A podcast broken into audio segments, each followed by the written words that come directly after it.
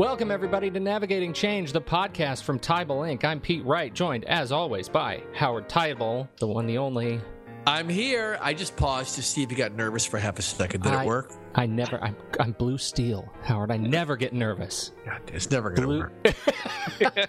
we are joined by a fantastic, another fantastic guest, uh, Randy Gensler, Vice President for tre- for Finance and Treasurer for Loyola University, Maryland. Randy, welcome to the show. Thank you very much. It's a, it's a pleasure to be here. The root of this conversation begins in a project that Howard was involved in uh, that is, I, I understand, ongoing. A project that you undertook to undercover key ways to save at Loyola. The project is a I think it's a long story, an interesting story, and one that is is worth dissecting a little bit to see what the the real value is in this administrative review process. Howard, do you want to kick us off and, and talk about a, a little bit about how you got involved, and, and we'll let you kind of drive the conversation here with Randy one of my ex- reason I'm excited about having Randy on the show is because I think that what you did, Randy, and what the team did, and the co-leads, and we could talk a little bit about some of the specifics, really is best practice, and it's it's an example of doing certain things that really worked around an administrative and academic review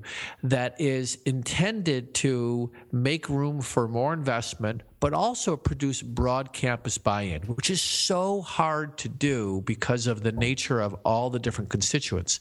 So, you know, what I what I want to have us talk about, Randy, and have you share a little bit about is some of the things that we did in this project that that really contributed to uh, sort of getting a sense by the community that we're being inclusive, but that it also contributed to this financial sustainability question that you know that I think that's on every business officer's mind. So you know maybe maybe just to start off just say a little bit about when you when you got there and this conversation started. How did you get into this project? And and just sort of say a little bit about it and then we can sort of get into some of the best practices. I uh, I've just completed my, my third year as uh, vice president of finance at, at Loyola University, and uh, when I arrived, uh, began to take a look at the you know the underpinning financial underpinning of the institution, looking at our price point, uh, looking at you know where we are and, and where our budgets were were positioned in order to advance the, strategic initiatives of the university. And uh, you know with the uh, pressures, external pressures on pricing, uh, the increased pressures of affordability and financial aid costs, we really had a budget in place at the university that that was not sustainable. And uh, we had a shortfall that needed to be addressed. So we need to look for a you know a, a way of approaching it that uh, we could we could accomplish all that we had uh, in place to uh, from a strategic uh, initiative and planning standpoint and things we wanted to accomplish and how do we get there. So we really embarked upon what we're referring to as uh, phase one and phase two. Phase one was a shorter uh, process that involved looking for uh, low-hanging fruit to balance the the the upcoming year budget. But then phase two, which was a longer phase project, estimated at 18 18 month plus, which we called the new way of proceeding. I think the the success behind that was the the structure, uh, the communications, the transparency, and the various things that we put in place that really, uh, you know, provided the the basis for a, a successful program. And uh, among that was uh, selecting as as co-chairs uh, the chair of the faculty senate and then also our vice president of administration. Uh, they co-chaired the, the the project. Uh, and then as CFO or, or vice president of finance, it kept me uh, at, a, at another level within the within the process. The transparency was great. You know, all the processes, the recommendations uh, flowed through the the governance models of the university uh, up to the president. Uh, so there was a lot of vetting and a lot of conversation throughout the the year uh, regarding the various recommendations that took place. Whenever you invite in an outsider into the conversation, especially if you know we wear those you know this this special wingtip shoes and our shirts are all pressed nice, we're clearly the consultant in the room. There was this uh, healthy skepticism uh, around uh, having an external person help us. And I think in the, the we, we really went through two go arounds before the larger cabinet got a sense of we know how to partner with Teibel Inc. And I can tell you, Randy, that one of the strengths, I think, and I'd love to get your perspective on this this institution understood how to use us and how to not use us. And that, you know, usually I'm in a position where I'm always saying the ownership has to live internally.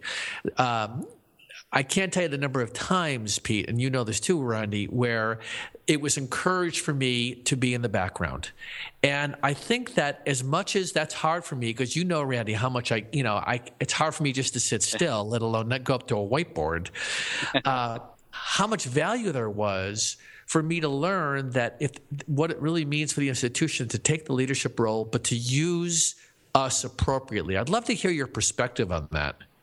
No, I think that was was a, a really part of this process that allowed it to be successful. I think early on, as we were developing uh, the framework of how we uh, envisioned this this uh, phase two uh, rolling out, I think the uh, the phase two uh, task force really identified very early on that they wanted to be the person uh, in the forefront. They wanted to be the committee that was seen as the uh, the, you know the the group you know uh, controlling the process. And I think having you, Howard, working very closely with the task force and behind the scenes, I think empowered that task force and, and allowed uh, for them to report out to the campus community on a regular basis. You know, when I, you know, and, and Randy, you don't may not know, I'm a faculty member at a university, and and uh, one of the the first things that strikes me when I think about this project is uh, how interesting it is to have finance guidance, have financially minded changes implemented, not coming from uh, from the mouth of a finance guy, right? I, it is so easy, and we have this knee jerk reaction to say, well, of course they want to cut this program. They're the finance people, right?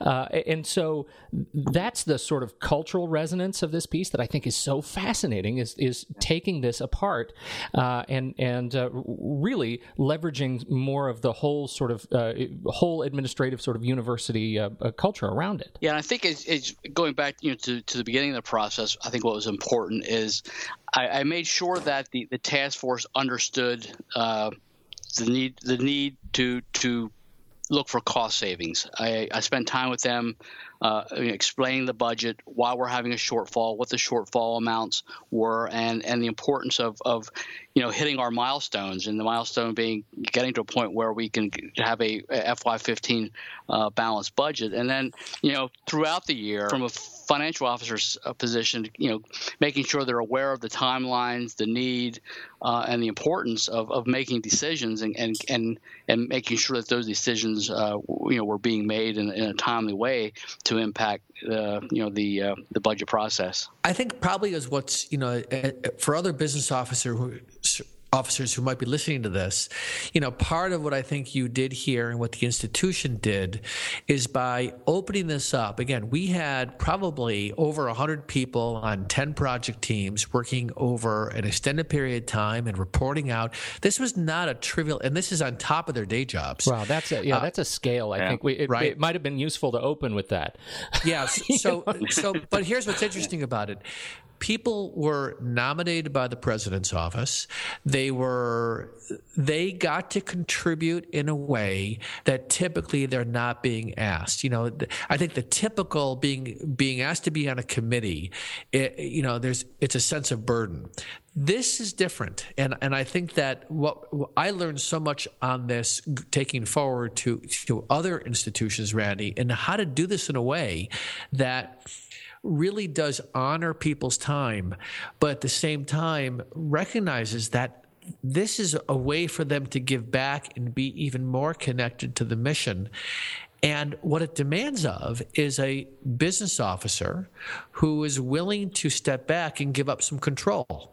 And and I can tell you that you know because you you you know as former president of EACUBO and your leadership role in the association, I know you know uh, the changes that business officers are, are, are, going through today.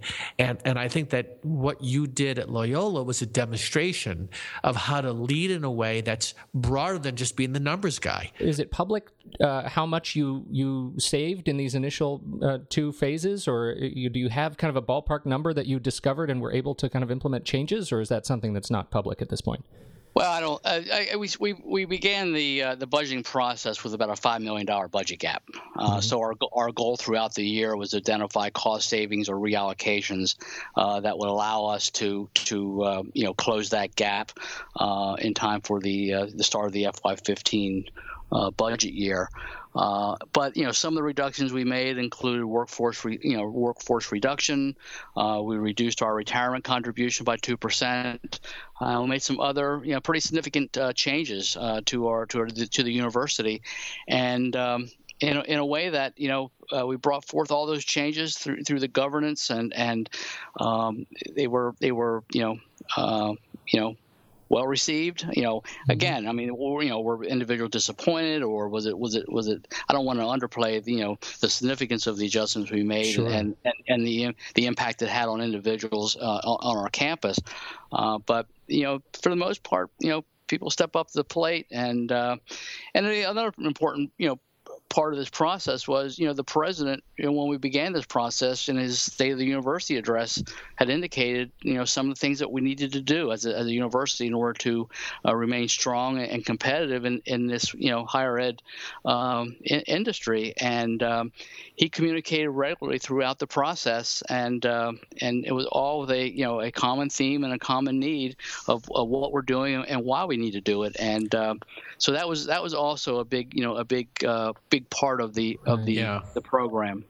You know, Randy, you, I'm glad you mentioned that because I remember first seeing uh, I, whether it was his convocation, uh, President Linnane's uh, sort of telling the story of what the new way of proceeding means, and you know, and that the project very much was about putting meat on the bones around that. Right? There was a there was a concept about you know what does it mean to retain the core principles of a Jesuit education and, and a Jesuit institution while bringing change, and you know, let's not lose sight of how important that is. Again, another example of uh, leadership from the top having a vision and then turning it over to their people to then say, all right, here's my vision.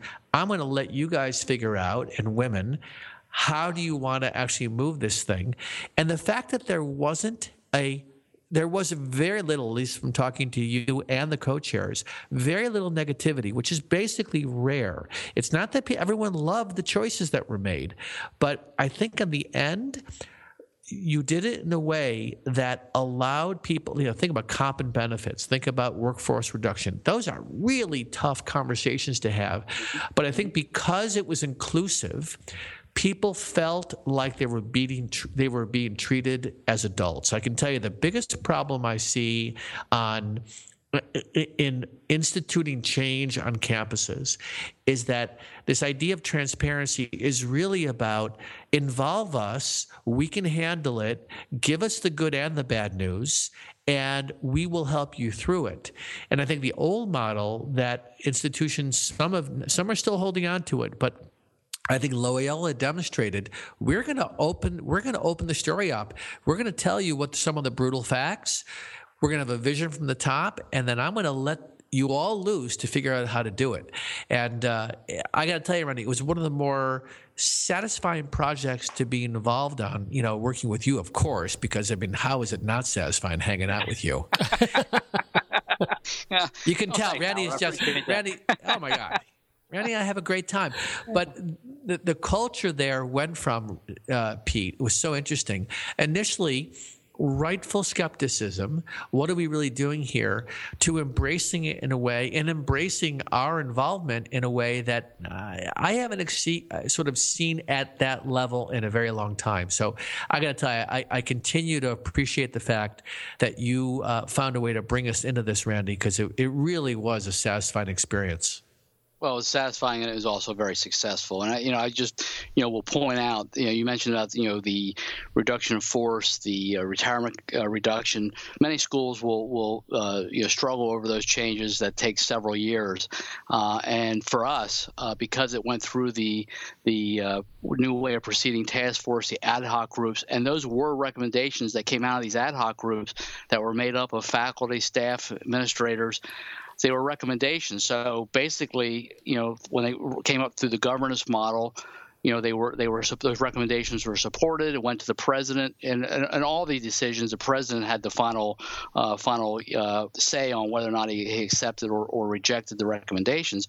But all those were recommendations that we that were accepted by the president that came through the governance model and through these committees. So, you know, made up of, of a you know a cross section of the university. So it was just it was very powerful um, the way the way it played out and and and uh, it, it, what we were able to accomplish uh, in a positive way because you know, we knew that we need to look for you know, structural changes that are going to allow us to to remain competitive and invest in our strategic future. And and uh, you know, we're, we're able to do that. We just finished probably one of the, the best fiscal year ends, and our enrollments for fall are uh, above budget. So uh, we're, we're we're doing well, and and and I think you know, repositioning our our, our finances to to to have a, a, a, system in place that allows us to uh, balance our budgets and, and move forward is, is very powerful. But powerful is right. I mean, think about how much negativity is out there. Uh, and, you know, there's a lot of, well, let's say bad news. There's a lot of tough news out there right. if you read the Chronicle or Inside Higher Education. To me, this is an example of the kind of optimism and optimism and positive energy that I think carries the day. I, I think so too. I cannot get over the fact that this is a financial project that has changed the fabric of the culture of the institution. I, that is uh, that is or an changing. Extremely, Let's yeah, be changing. clear. No, that's changing. fair. That's yeah, fair. And, yeah, exactly. Um, you know, we got to wrap it up. We could talk about this all day, but we got to wrap it up. Thank you Ran- so Randy's much. got to go back to work. He I does. Mean, he's he clearly took got his a lot. time out. wow. he's got Yeah. a lot to do. This what time's guy. the golf game today, Randy? Actually, Howard, we're, we're, we're doing a bond issue, and, and pre-pricing is in the morning, and uh, and uh, so we're, we're hoping to take advantage of some uh, some savings for the university uh, by Nice. advan- advanced refunding. So we're, we're every day is a new adventure, but uh, you know he what? never We gotta- stops, Randy. Never Pete. He never stops. stops. He's always on something else. Randy Gensler, Vice President for Finance and Treasurer, Loyola Maryland, uh, University, Maryland. Thank you so much for joining us, Randy. We so appreciate you uh, coming on the show. Thank you, I appreciate it, and uh, uh, the opportunity was fantastic. Thank you. Excellent. And Howard Teibel, thank you as ever for your wisdom uh, always.